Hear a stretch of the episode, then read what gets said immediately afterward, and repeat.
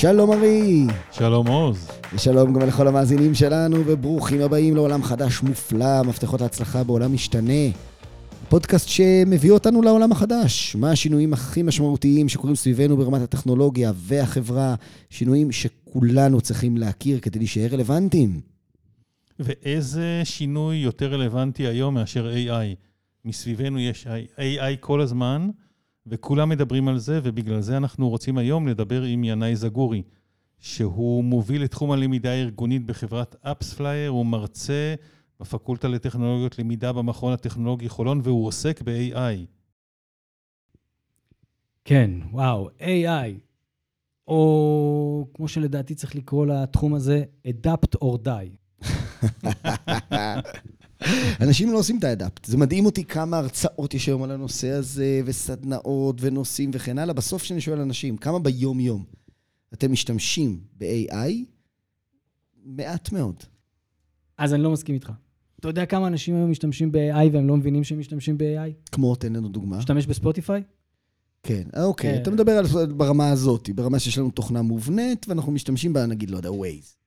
אז בהחלט, הר, מול הרבה מאוד ממשקים שאנחנו רואים היום מול העיניים, Waze, ספוטיפיי, נטפליקס, גוגל מפ, כל, אה, כמעט כל ממשק שמצליח לעשות לנו פרסונליזציה לחוויה, יש מנגנוני AI מאחורי הקלעים. אבל גם בתחום שאתה יותר התכוונת אליו, ה-Generative AI, אותו AI שמחולל לנו דברים מתוך דברים שלנו, הרבה אנשים כבר משתמשים, בלי שהם יודעים. קיבלתם מהרשת החברתית שלכם, או מגוגל פוטוס, איזשהו סרטון כזה, שהוא הכין לכם בעצמו, והראה לכם איזה מהר הם גדלים, או הנה כל הסרטונים של הכלבלב החמוד שיש לך בבית. זה Generative AI. זה בדיוק אותם מנגנונים שהיום הופכים להיות נגישים להמונים. עכשיו, זה, זה, המספרים מראים שהרבה מאוד אנשים משתמשים בזה בזמן מאוד קצר. למה זה כל כך התפוצץ? כי OpenAI, בתוך התהליך הגאוני שלהם מבחינה שיווקית, פתחו את הממשק הזה בחינם, והגיעו למיליון יוזרים במהירות הגבוהה ביותר שאי פעם טכנולוגיה הגיעה אליה. שזה דבר מפוצץ, ב... זה, זה, אי אפשר להבין את זה. מה שלאינסטגרם לקח שנים לעשות, הם עשו בשבועיים. ובשבועיים הם הגיעו למיליון יוזרים. זה, תחשבו מה זה. עכשיו, כשמנסים להבין למה זה, זה כי אנשים ראו קסם מול העיניים. ראו קסם. הם לא ידעו ש... או לא לגמרי הבינו שהרבה ממשקים מסביבם זה כבר AI. זה כבר כל מי שנוהג בטסלה, למעשה חי בתוך סביבה מלאה ב-AI, ושם את החיים שלו, סומך את החיים שלו על מכונה שמקבלת החלטות כאילו היא בן אדם, שזה ה-AI בהגדרתו. ופתאום הראו לו משהו שעושה משהו הרבה פחות אה, משמעותי. ות, ואולי תכף נדבר על מה זה המשהו הרבה פחות משמעותי הזה, והתלהבנו מאוד. כי זה נראה לנו כקסם. כי זה נראה לנו כמשהו שפרץ גבול שלא ראינו ולא הכרנו לפני זה. טקסט שהרגשתי אה, אולי שמומחה כתב אותו, אבל אה, לקח לי רק שורה אחת לכתוב אותו. איך זה קרה? אני לא הצלחתי להבין איך זה קרה, זה קסם, זה תפס כמו אה, אש בשדה קוצים, וזה עולם הג'נרטיב AI שפוגש אותנו היום. אבל אתה אומר זה החלק הפחות משמעותי. אני חושב שזה בשילוב עם עולמות ה-AI, ניתוח הדאטה, אה, העולמות של אה, סיווג וזיהוי, החלקים האלה הם החלקים המשמעותיים. אני חושב שאנחנו רק בהתחלה. אני לא סתם קורא לזה adapt or die. הפוטנציאל שנפתח היום, בעיקר על, על בסיס הנגשת המודלים האלה להרבה מאוד אנשים, בזמן מאוד מאוד קצר, מה שדיברנו עליו לפני רגע, על להגיע לכל כך הרבה יוזרים בממשקים כל כך פשוטים, זה, זה עולם אחר לחלוטין. זה עולם שונה לגמרי. למה? למה העדפת די? בואו ניקח דוגמה. אז uh, היום uh, הרבה מאוד אנשים מכירים ChatGPT.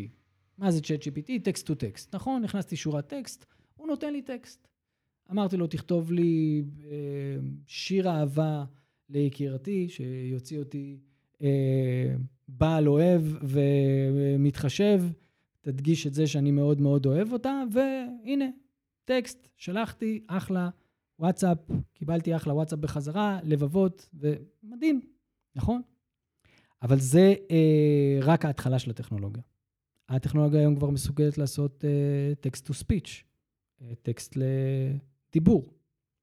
והיא מסוגלת אה, גם לחקות קול מאוד מאוד ספציפי של בן אדם.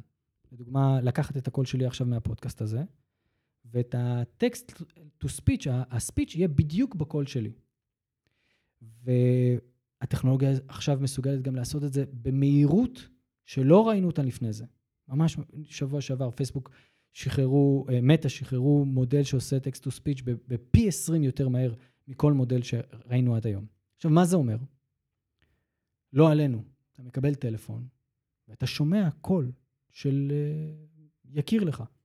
אתה שומע את הקול, אתה מזהה. זה, זה הקול של אותו יקיר לך. הוא אומר לך, תקשיב, אני חייב עזרה. אני חייב שתבוא, אני בבית חולים, ואני זה, והם מבקשים פה, זה, תשלח לי אה, 500 דולר כדי לשחרר לי פה משהו. ואתה שומע אותו, והוא מדבר איתך כאילו זו שיחה אמיתית. זה, הוא מגיב לך. אותו text to text שיודע להגיב למה שאתה אומר ויודע להבין. ממיר את עצמו ל text to speech, בקול מאוד מאוד ספציפי, של מישהו שאתה מכיר אותו, ובואו תראו מה הרגע עשיתי להתקפות פישינג. לאותן התקפות שהיו מאוד מאוד פשוטות פעם, של להגיד לך, העוקץ הניגרי. תראה מה קרה לעוקץ הניגרי. העוקץ הניגרי פתאום הופך להיות משהו שהוא כל כך מתוחכם, והוא כל כך ספציפי, והוא כל כך אישי, שזה מפחיד. גם בגלל רמת הספציפיקציה שהוא יודע להגיע אליך ספציפית, וגם בגלל המסות. הוא יוכל לעשות את זה להמון אנשים בזמן מאוד מאוד קצר, במהירות. ולמה up to die or? כי אם אתה לא מבין שבעולם, שעוד שנייה מגיע אלינו וחלקו כבר כאן, אתה לא יכול לסמוך על שום דבר. אין, המציאות שאתה רואה מול העיניים, היא אחד מהמצויות שיש, ויכול להיות שמישהו עשה עליה מניפולציה מרכזית. ואם אתה לא יודע לזהות שיש מולך מניפולציה, אז uh, אתה תיפול בעוקץ ניגרי, מאוד uh, לא מתוחכם אגב, מה, מה שאמרתי כרגע, כי תחשבו, אם, אם אני באמת רוצה, אני יכול לקחת את זה למקומות הרבה יותר מסוכנים. פשוט לא רוצה לתת רעיונות לאנשים פה. לא כן, אפשר לקחת את זה למקומות צבאיים. א', זאת אומרת, מחר בבוקר אני יכול לקחת ולחכות גם אפילו, הרי יש ה deep fake הזה, ה deep fake מאפשר גם לצרף את הקול להבעת פנים ולפנים שאני מכיר. זאת אומרת, אני יכול להיות מולך בזום או בשיחת וידאו. ופשוט אה, לתת לך פקודות, להפעיל מערכות נשק. לגמרי, יש כבר יישומים צבאיים, זה עבר weaponized.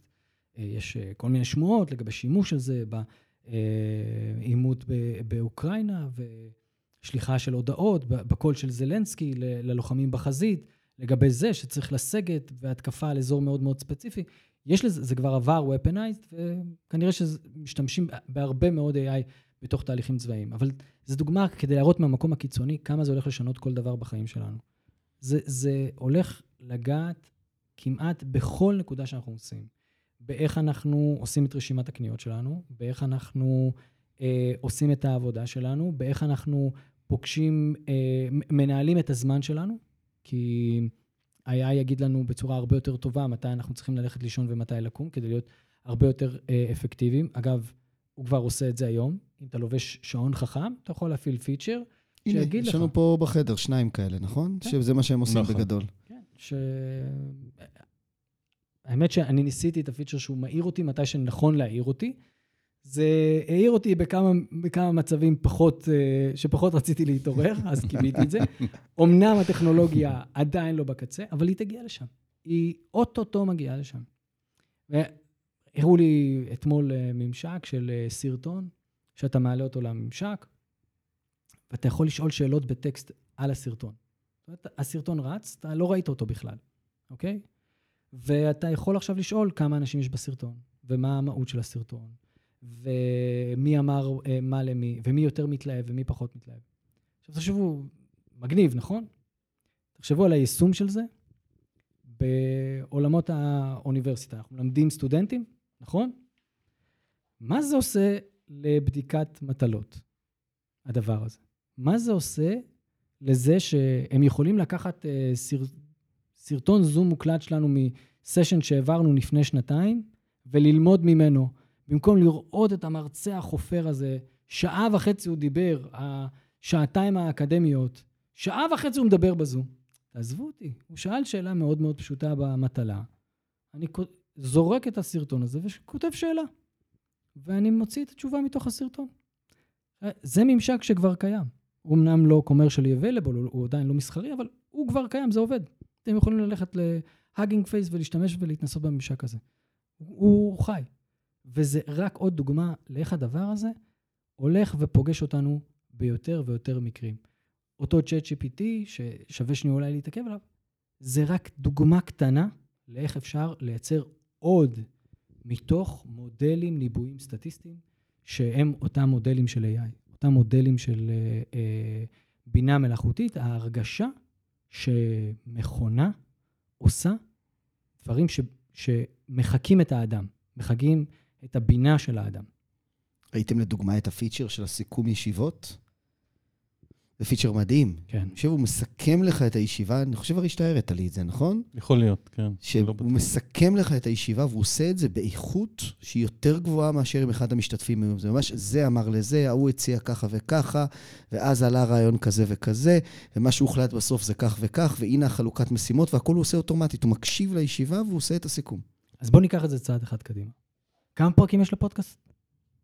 או, כמה הוקלטו או כמה יש? בגדול. לא... בוא נזרוק 40-50 אה, לצורך העניין. אוקיי, בוא נגיד שאנחנו באזור ה-50. זה דאטה סט מספיק גדול. אז קח את ה-50 אה, פרקים האלה, זרוק אותם לתוך אותם מסכם ישיבות, אוקיי? יש לך כבר את כל הטקסט, וגם את הסנטימנט, מי אמר מה מתי, מתי זה היה יותר מעניין, מתי היו צחוקים. אגב, אתה יכול גם לשפוך את הדאטה של מי האזין למה, ואז אולי זה גם ייתן לך עוד מידע.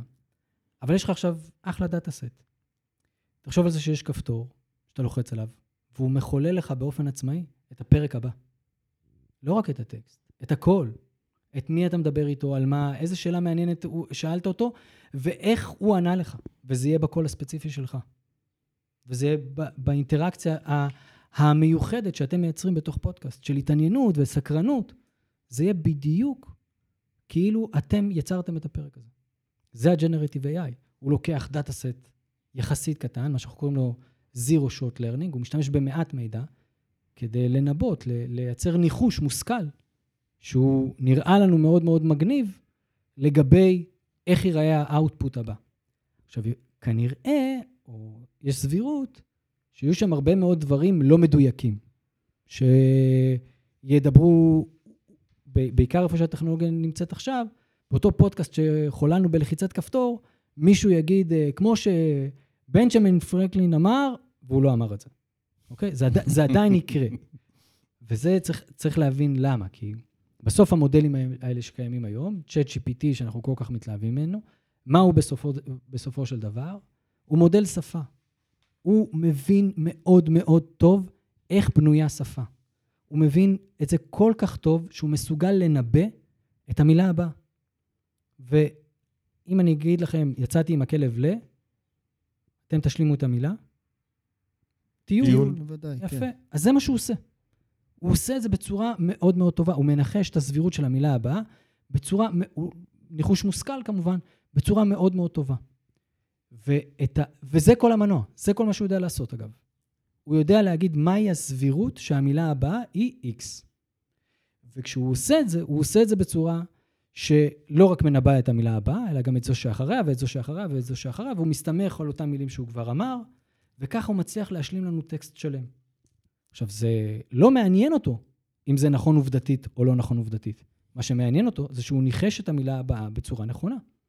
ולכן הוא יכול להגיד שטויות. פעם היו אומרים, נכון, לא נכון, חרטט בביטחון, זה מה שהוא עושה.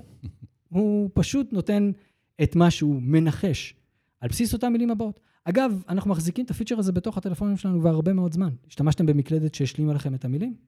שאמר לכם, אה, אז המילה הבאה שלך זה קופי, כי do you want to grab a cap of, ואז הוא נתן לכם את ההצעה, אה, אה, אה, תלחץ פה, זה קופי. זה אותו פיצ'ר. הוא פשוט יודע לעשות את זה על הרבה יותר מילים, באופן הרבה יותר מהיר ובאופן יותר אלגנטי. אגב, נכון ש-ChatGPT עובד, אתם רואים אותו ממש כותב מול העיניים? זה לא פיצ'ר UXי, זה כי הוא מנחש בזמן אמת. הוא ממש מרנדר או את, ה, את הסטטיסטיקות באותו זמן שאתם רואים אותו כותב את זה. כי גם המילים שהוא כותב משפיעים על המילים הבאות. זה, זו הטכנולוגיה. היא באמצעות מודלים סטטיסטיים מאוד מאוד מתוחכמים, שנשענים על מספרים מדומיינים של פרמטרים. זאת אומרת, כל מילה כזאת, הוא לא חישב אותה על איזה נוסחה של אה, ארבעה, חמישה משתנים. אנחנו מדברים על מאות אלפי משתנים, כדי לקבוע כל מילה. כל מילה ומילה. מאות אלפי משתנים, ולפעמים אפילו יותר מזה, ובסופו של דבר, זה מה שמאפשר לו לחולל טקסט, תמונות, קול, טכנולוגיה מדהימה שהגיעה, ואין ספק שהיא תשנה כמעט כל מה שאנחנו עושים. אגב, היא כבר משנה היום. זה נשמע מרתק, זה נשמע מסקרן, אני כבר לא יכול לחכות שזה יקרה, וזה גם נשמע אה, נורא מפחיד. בואו נסתכל רגע על, אה, על תחום שנראה לי מעניין את כולנו, וזה שוק העבודה. בואו ננסה ככה לדמיין, הרבה אנשים מנסים לבנות תסריטים לגבי שוק העבודה העתידי. בואו נכניס את הדבר הזה שהוא כנראה Game Changer, ובואו ננסה להסתכל מה קורה לנו בשוק העבודה היום, ומה יקרה לנו עוד חמש או עשר שנים. שוק העבודה זה בהחלט אה, משהו ש, שכשאנחנו מסתכלים עליו, אני חושב שאנחנו לא מסוגלים לנבא עד הסוף את איך זה הולך להשתנות. כי התפיסות שלנו הן כל כך אה, מקורקעות, כל כך אה, אה, מסתכלות על מה שקורה היום. אני, אני אתן את זה כדוגמה. בוא, בואו ניקח אה, עורך דין, בסדר? מה עושה עורך דין? איך, איך הוא נהיה עורך דין שמומחה, שיש לו משרד וזה? הוא היה מתמחה, נכון? מתישהו היה מתמחה באיזשהו משרד. ומה הוא למד כשהוא היה מתמחה? הוא למד איך לערוך חוזים, הוא למד איך לאתר פסקי דין, והוא למד את זה על ידי זה שהוא היה שוליית של עורך דין מומחה. הוא עבד לצד עורך דין מומחה, שאמר לו, תמצא לי את כל התקדימים למקרה הזה והזה כנגד אה, רשויות מקומיות, ותביא לי אותם. ועכשיו, אמנם, שוב, עדיין, היום זה לא מדייק, אבל עוד רגע זה מדייק בצורה משמעותית. עכשיו יכול להיות מודל אה, בינה מלאכותית שיודע לעשות את זה. הוא גם ידע לכתוב את הטיעון לבית המשפט. הוא ידע לכתוב את החוזה. הרגע דיברנו על זה, הוא יודע לעשות את הדברים האלה. אז, אז איך המתמחה יהפוך להיות מומחה? אם הוא לא יעבור דרך המסלול הזה של לכתת רגליים בהמון פסקי דין והרבה מאוד אה, חוזים, כשהוא יגיע לזה שיש לו משרד משל עצמו, איך הוא ידע לשאול את השאלה הנכונה, להגיד לו, תביא לי את כל התקדימים. זה נכון שהוא ישאל את המכונה, אבל איך הוא ידע לשאול את השאלה הנכונה? ואנחנו צריכים לחשוב על מודל אחר לגמרי, שבו אין מתמחים. והמון משוק העבודה שלנו יושב על מתמחים. דיברנו על עורכי דין, אבל גם כל מקצועות הרפואה בנויים ככה. הרבה מאוד מאיך שהאקדמיה בנויה, היא בנויה על בסיס זה שהיא מוציאה ג'וניורים לשוק, שהולכים ורוכשים את הספציפיקציה של המקצוע בתוך שלב התמחות. גם אם אנחנו לא קוראים לזה התמחות באופן רשמי. אז אותו רופא שיטפל בנו כשאנחנו כנראה נהיה גריאטרים כבר, מתי הוא יעבור שלב התמחות?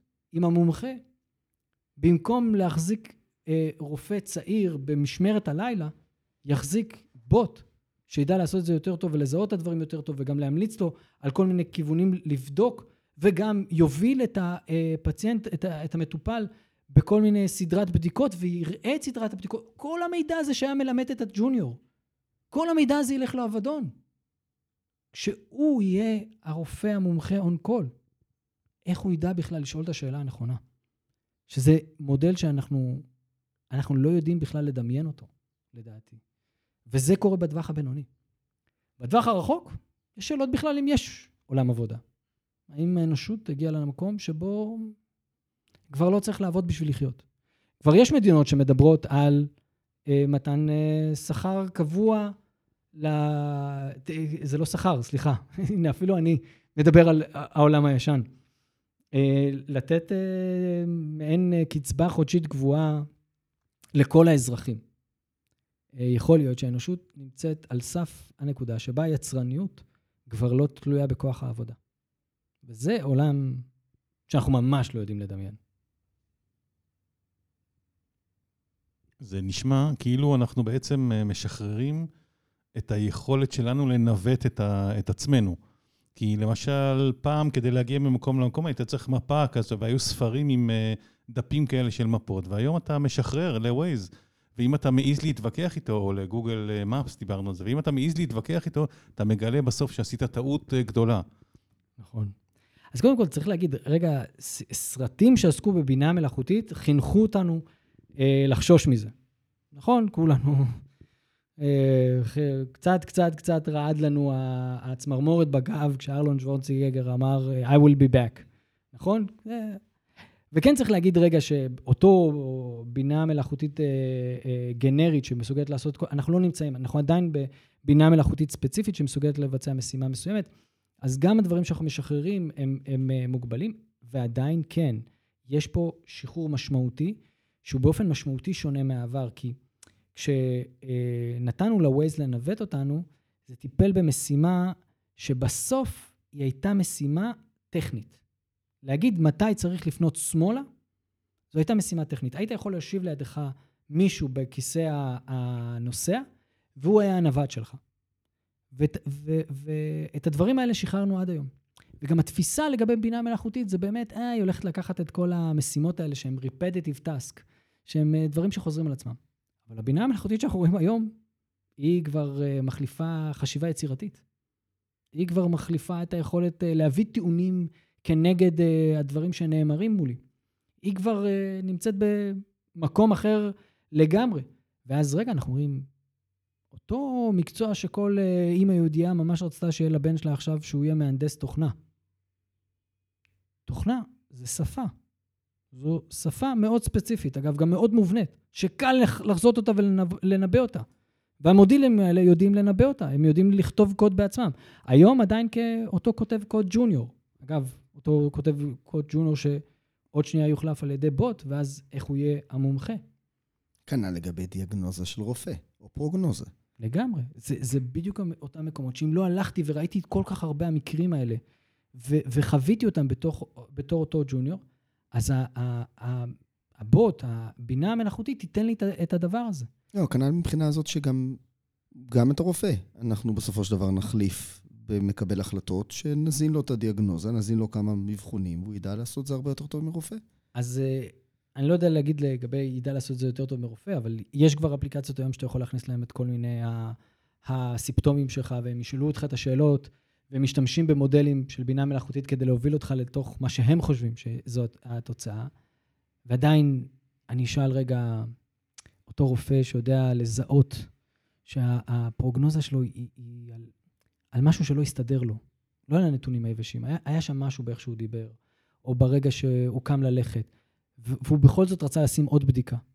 וזה מה שהיה ה-game changer, כמה הבינה המלאכותית תדע לתפוס את זה. כנראה היא תהיה הרבה יותר טובה. תסתכל, יש מחקר שנעשה על שופטים. לקחו ובדקו כמה השופטים אה, משחררים אנשים ל... אה, אנשים שצריך להאריך להם את המעצר, כמה אה, AI עשה את זה. ה-AI הציל חיי אדם ומנע מאנשים סתם להיות בכלא. זאת אומרת, סטטיסטית היום, אם אתה נותן ל-AI להחליט במקום שופטים מי נשאר במעצר, כנראה שהם עושים עבודה הרבה יותר טובה. כמה רחוקים אנחנו ממצב שנוכל לעשות אותו דבר עם רופאים? נכון, גם לרופאים ה-AI יהיה פספוסים, גם לרופאים אנושיים יש פספוסים כל הזמן, כל מי שמקשיב לנו מכיר איזה מקרה כזה. השאלה היא לא אם יהיה פספוסים. ברגע שיש פחות פספוסים מבני אדם, זה כבר יותר טוב. אז זה מחזיר אותנו לשאלה הסטטיסטית, כמה הפונקציה טעות שלו, כמה הוא טועה לעומת אה, בן אדם. אבל כן רגע צריך להגיד שגם אותו מודל AI ששפט, גם הוא זיהו שהוא שופט בצורה שמחמירה עם אנשים כהי הור. גם הוא לקח את זה כפרמטר. זה חלק מהבעיה, אגב, לשחרר, זה חלק מהבעיה של המודלים שרצים היום. למה? כי הם black box. אנחנו לא יודעים איך הוא הגיע לתוצאה. שוב, הוא מחשב מאות אלפי פרמטרים. חלק מהפרמטרים האלה, הוא החליט, לא חלק, את רובם, הוא החליט בעצמו.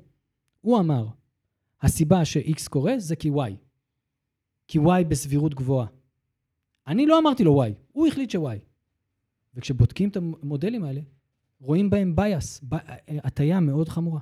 אפילו אתם יכולים להתנסות בזה ולראות את זה עכשיו. לכו למיד ג'רני ותכתבו באנגלית, תן לי תמונה של עוזר בית. עכשיו, באנגלית עוזר בית ועוזרת בית זה אותו דבר.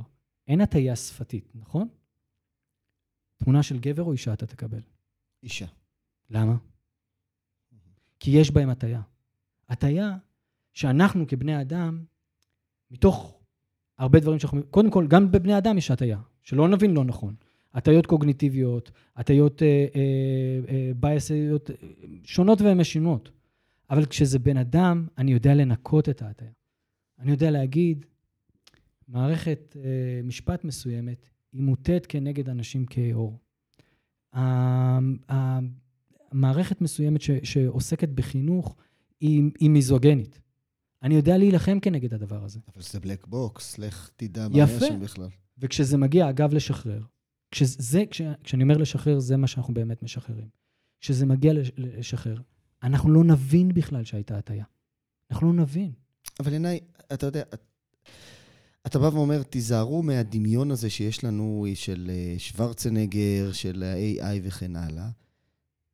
אתה יודע, אצלי בראש, אני אשמח שתגיד לי שאני טועה, זה הרבה יותר גרוע.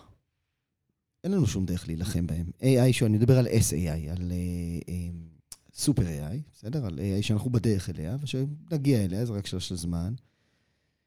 אני חושב שאין מומחה אחד בתחום שלא מסכים שזה קץ ההיסטוריה. כי או שזה קץ ההיסטוריה מבחינה הזאת שכל המחלות, הכל נגמר, הכל אין מחלות, אין בעיות, אין כלום, כי היא יודעת לעשות זה. רק נגיד למאזינים, SAI הכוונה אינטליגנציה מלאכותית שיודעת לשפר את עצמה. זאת אומרת, בהתחלה היא מכפילה את האינטליגנציה שלה כל שבועיים או חודשיים, אחר כך זה כל שבוע, אחר כך זה כל יום, אחר כך זה כל שתי דקות, ובסופו של דבר אנחנו נמלים לידה. או, כמו שאומרים כל המומחים, שבזה נגמרה ההיסטוריה כי כולנו מתים. אז שוב, אני... לכולנו רץ המטריקס עכשיו בראש, ואיך AI יבין שאנחנו למעשה סוללות. חוץ מזה שאנחנו לעולם, בניגוד למטריקס, לא נצליח להילחם ב-AI כזה. כן, וכנראה שאנחנו נפסיד בקרב הרבה יותר מהר. אבל שוב, אנחנו עדיין לא באזור הזה של בינה מלאכותית שיודעת לעשות את כל המשימות ולהכפיל את עצמה, אבל, ואני חושב שיש פה אבל אה, מאוד מאוד מאוד משמעותי, אה, אנחנו רואים את המאמץ כן להגיע לנקודה הזאת באופן אחראי, יחסית לדברים אחרים בהיסטוריה האנושית. ואני אתן כמה דוגמאות. OpenAI אה, היא חברה שהולקמה בכלל כמלכ"ר. זה נכון שהיא לקחה פנייה מאוד מאוד חדה, אבל למה OpenAI הוקמה? כי כמה אנשים עם הרבה מאוד כסף אמרו, תקשיבו, הטכנולוגיה הזאת יכולה לעשות דברים מטורפים, ויש לה פוטנציאל מאוד הרסני. אנחנו צריכים לבנות אותה בצורה אחראית לבני אדם. ואנחנו נבנה אותה בצורה אחראית לבני אדם. ואז הגיע הרבה מאוד כסף ולקח אותם לכל מיני מודלים עסקיים שלאו דווקא יצרו את זה. אבל אנחנו רואים את האיחוד האירופי מוציא חוק, AI, ושימוש ב-AI. והחוק הזה מדבר על הנקודות שבהן צריך לשים מנגנוני סייפטי מובנים בתוך פיתוח המודלים. כן, זה נורא נחמד. כל עוד אנחנו שוכחים שחלק גדול מפיתוח AI נעשה בסין, וברוסיה, ובאיראן, שמפתחת, אנשים לא יודעים, אבל יש להם אה, יכולות טכנולוגיות מאוד מאוד גבוהות. זאת אומרת, זה נורא נחמד, האיחוד האירופי הוא נקודה במפה. אז אנחנו יכולים להסתכל על זה. זה נכון שיש הרבה מאוד מדינות שהן אה, יותר קרובות או במרכז ציר הרשע, והן מאוד אה, מפחידות אותנו בהיבט הזה של לחשוב שיש להם את הטכנולוגיות האלה. אבל זה בעיניי מרוץ התחמשות למשהו שמבינים את ההרסניות שלו. הרבה מהמדינות האלה מחזיקות גרעין, והם לא משתמשים בו. אני חושב שיש פה שילוב, יש פה הבנה, אותה הבנה שיש לך כרגע, שיש פה אה, הבנה של המשתמש, שיש פה כוח שיכול להיות מאוד הרסני. יש פה רגולטורים שמבינים את גודל האירוע ומתחילים להתערב. אגב, לדעתי לא מספיק מהר, אבל הם התחילו להתערב, ומדינת ישראל היא אחד הרגולטורים הראשונים שעשה את זה, אגב. ויש פה עוד משהו שהוא שונה ממה שראינו עד עכשיו, וזה האחריות של החברות העסקיות. אתה רואה את המנכ"ל של OpenAI, ואתה רואה, ש, שכל האינטרס שלו זה שכל העולם משתמש בטכנולוגיה שלו, כדי להיות uh, חברה של ביליונים על ביליונים ולהחזיר פי 100 על הכסף למשקיעים שלו. אומר לאיחוד האירופי, רגע, רגע, רגע, בוא, בואו נדבר רגע על איך משתמשים בזה. בואו בוא נשתמש בזה באופן אחראי.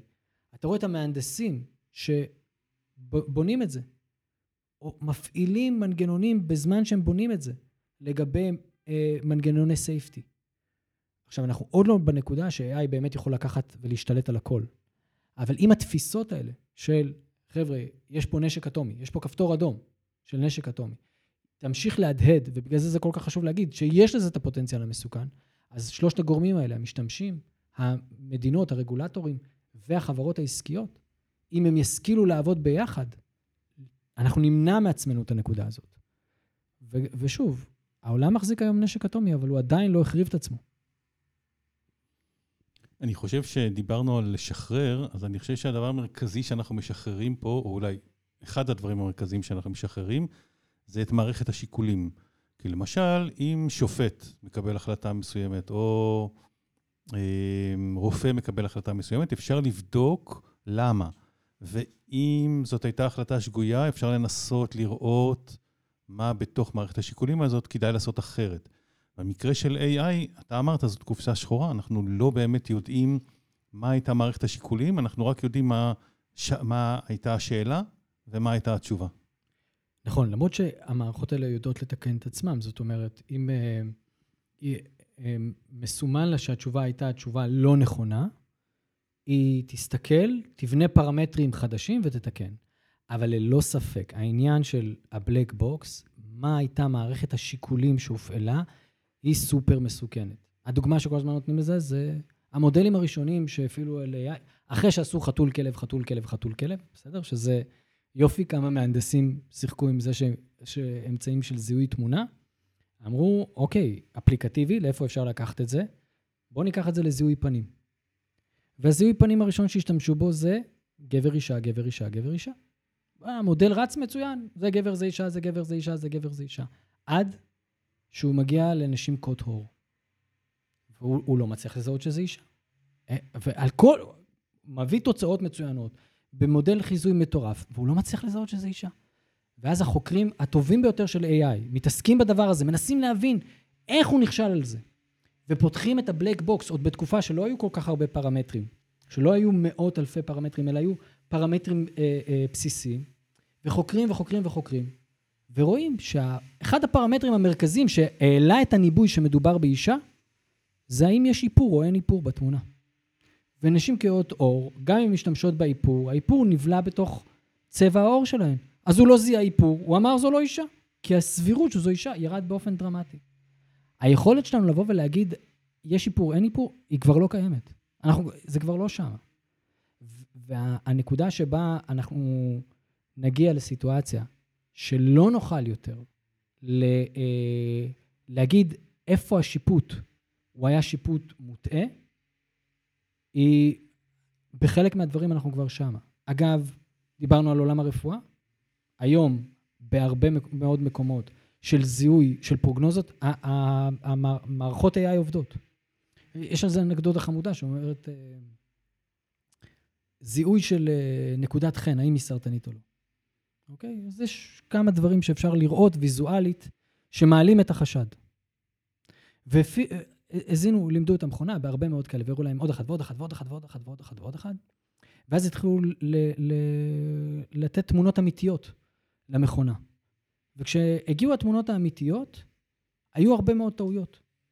וכשהחוקרים ניסו להבין למה, ופתחו את המכונה, הם ממש שרטטו לעצמם מה המכונה רואה. אז הם ראו שבאזורים שהיא כן זיהתה בצורה נכונה, היה נקודה וקו. והם אמרו, מאיפה הגיע הקו הזה? מה זה הקו הזה שכל הזמן יש בתמונות שהיא מזהה בצורה נכונה? מה זה הקו הזה? שזיהו, שהביאו תמונות של אה, נקודות חן סרטניות, צילמו אותם ליד סרגל, כדי שיראו מה הגודל שלה. וואו. והמכונה חיפשה את הסרגל. עכשיו, אף אחד לא אמר לה, תחפשי את הסרגל. וואו. אף אחד לא אמר לה, הסרגל הוא הפרמטר. היא הבינה את זה לבדה. ותראו כמה אני נותן לה אנושיות, אני מתייחס אליה בצורה...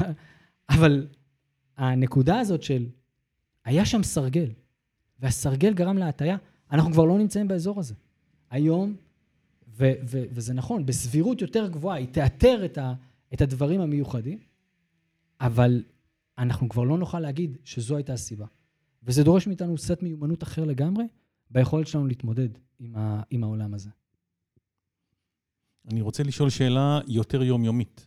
אמ, הרי ה-AI יכול לעזור לנו בכל מיני דברים ממש יומיומיים לכל אחד ואחד מאיתנו. נגיד שאני צריך עכשיו אה, לבנות מצגת. אמ, איך אני נעזר ב-AI כדי לעשות את זה? אז קודם כל, אני, בצורה הכי פרקטית, אני מאוד אוהב אתר שנקרא There is AI for that, שאתה פשוט אומר לו מה אתה רוצה לייצר והוא נותן לך את זה, שזה מדהים כי פעם, זה, זה מראה, זה מסמן לנו כמה גדולה המהפכה. כי אני לא יודע אם אתם זוכרים, אבל כשהגיע האייפון, אמרנו, זו מהפכה. וכששאלנו למה זה מהפכה, היה מאוד קשה, תחשבו על ה App Store בהתחלה. זה היה איזה משחק שח ואיזה אפליקציה שעושה קול של פעמון. זה היה ה App Store בהתחלה. אבל הייתה נקודה בזמן שהייתה אפליקציה לכל דבר. Sesame Street עשו סרטון של uh, there, is app, there is an app for that. והיום אנחנו אומרים there is an AI for that. אז קודם כל, ללכת לכל מיני AI repositories, אותם מאגרים של AI, כמו there is an eye for that, ולחפש את זה. ודבר שני, להחזיק את התפיסה שכנראה, כמעט בכל משימה שאני עושה, AI יכול לעזור לי. יכול להיות שהוא לא יכול להביא אותי עד הסוף. אגב, בפרזנטציה, זה, זה, זה די שמה.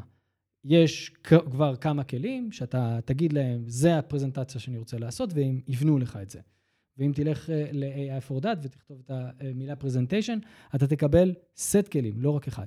אגב, גם PowerPoint, שתכף זה יהיה הרבה יותר משמעותי כשמייקרוסופט ישחררו את ה Copilot שלהם למוצרי ה Office, אבל גם PowerPoint היום, תלך לגרסה שנמצאת היום, ותכתוב על השקף אה, מילה מסוימת, כמו אה, חופשה, ההצעות עיצוב שהוא ייתן לך בצד, נכון, יש הצעות, השתנו. תמחוק את המילה חופשה, תכתוב כדורגל, אתה תראה שם כדורגל. כבר עובד AI בתוך הדברים האלה. אז הדבר המרכזי שאני רוצה שאנשים ייקחו מזה, או המאזינים שלנו ייקחו מזה, זה, חבר'ה, there is an AI, there is an AI for that. לכו תחפשו איפה הכלי הזה, איפה יש את הדבר הזה שאתם יכולים לקחת, אולי יעזור לכם בטקסט, אולי יעזור לכם טיפה בעיצוב, אולי יעזור לכם בעוד רעיון, אולי תצליחו להתווכח, אבל יש משהו שיכול לעזור לכם. לכו תחפשו אותו. מדהים. אמ, אני רוצה להגיד לך תודה על השיחה המרתקת הזאת. אמ, זה נראה לי, מה שאנחנו דיברנו עליו עכשיו, ממש ממש עולם חדש מופלא ומרתק, וגם אה, יש בו היבטים מפחידים, אבל בעיקר, בעיקר הוא מסקרן. אז תודה רבה, ואני רשמתי לעצמי, there is an AI for that, אני ממש אה, הולך להשתמש בזה. תודה. אז תודה רבה על ההזדמנות לדבר על זה. אני, אנחנו כן צריכים להגיד הערת אזהרה, זה הכל נכון כרגע, כי העולם הזה מתפתח בקצב כל כך פסיכי, שמי שישמע את הפרק הזה עוד כמה חודשים יגיד, מה, על מה הם דיברו? זה כבר כל כך ישן. אתה יודע, יש לנו עורך שהוא עוד לא AI, שנקרא אביתר, ויש לנו מפיקה שדיברה איתך מקסימה, יעל, שהיא עוד לא AI, למרות שחשבת שהיא בוט, אבל היא לא. אה, ואתה יודע מי הכי לא AI? המאזינים המדהימים שלנו. כי הם דוחפים אותנו קדימה. כי הידע הזה כל כך חיוני היום, ולא רק בתחום הזה, גם בתחום הזוגי, גם בתחום אה, של עולם התעסוקה, כל המשמעות של הדברים האלה. אז תודה לכל מי שמשתף ומדרג ועושה את כל הסימונים, והכל מאוד חשוב ומאוד עוזר לנו, אז תמשיכו לעשות את זה. ונגיד לכם, שיהיה לכם עולם חדש ומופלא. ביי ביי.